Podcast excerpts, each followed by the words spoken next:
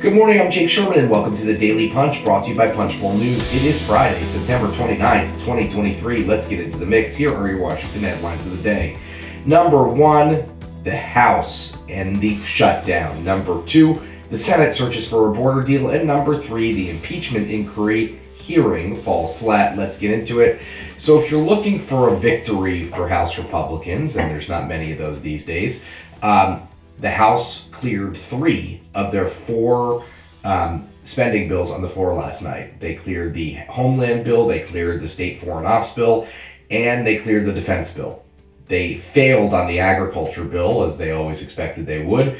Um, kept that on the floor because there was no reason for them to pull it. They wanted to show that they were going to take a take a shot at four uh, votes last night, and um, this is a mostly meaningless process, but it does theoretically. If you're if you're looking if you're a McCarthy fan, a Kevin McCarthy fan, and you're looking for some light at the end of the tunnel or whatever, you have this right. This is the you pass these three three or four bills.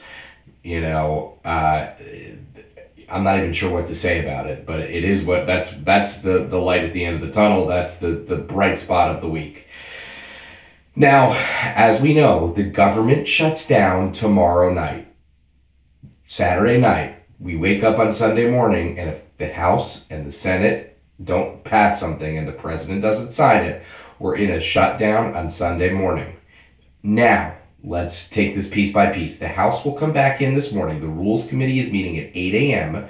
to prep a stopgap bill for the floor. Now, this is a stopgap bill that is not going anywhere. We know that. And it, guess what? That anywhere might also be included, might also include um, anywhere in the house. Uh, senior leadership aides anticipate, they told us, I mean, take it all with a grain of salt, that they won't even be able to pass the rule for debate on the um, on this stopgap. Remember, this is a 30 day stopgap that includes border provisions and huge spending cuts. So, McCarthy's theory is if he passes this, he can get into a negotiation with the Senate. Um, it does not, at this point, sitting here this morning, uh, talking to our sources, it does not look like this will pass. Full stop.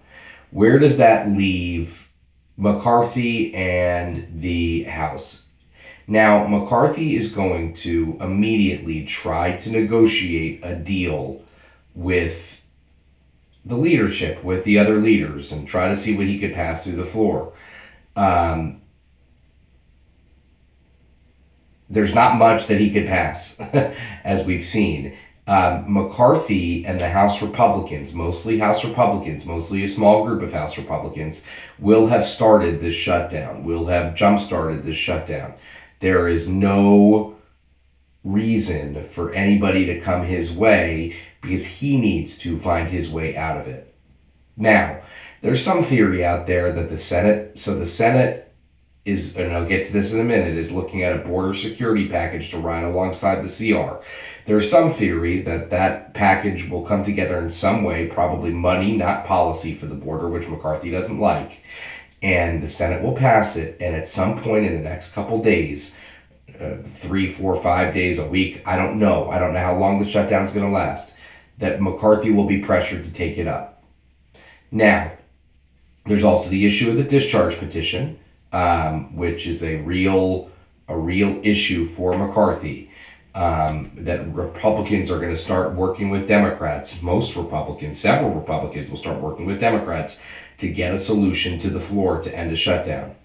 Um, there's no good answers here for, for anybody in the as Republican leadership because they have, if you don't pass a CR today, you have no leverage, zero with the Senate, zero leverage, zero leverage.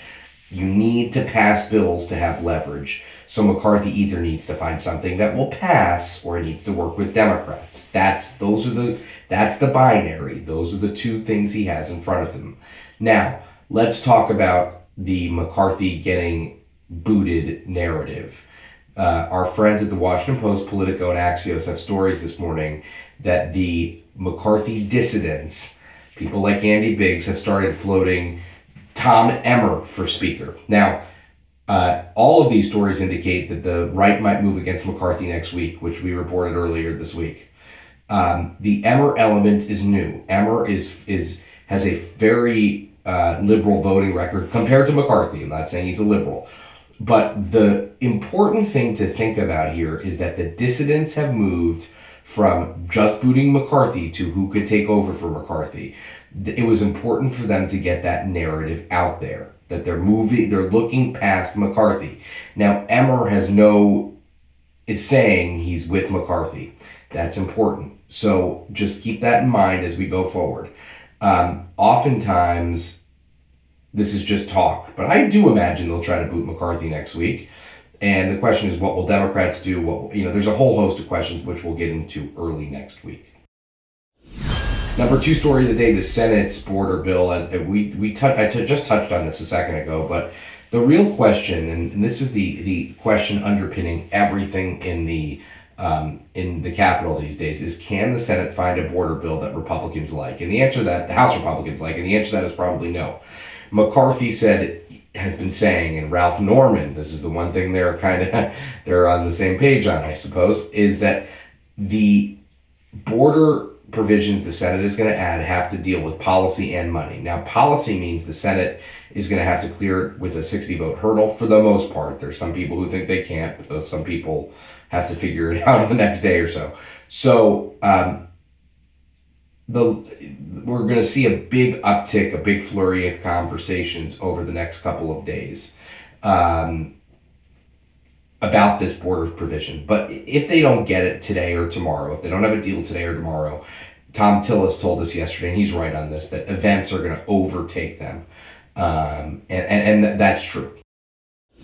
Let's quickly move into the number three story of the day. The impeachment hearing yesterday fell flat uh, it did the, that's not according to me. That's according to republican leadership which saw it as an abject disaster.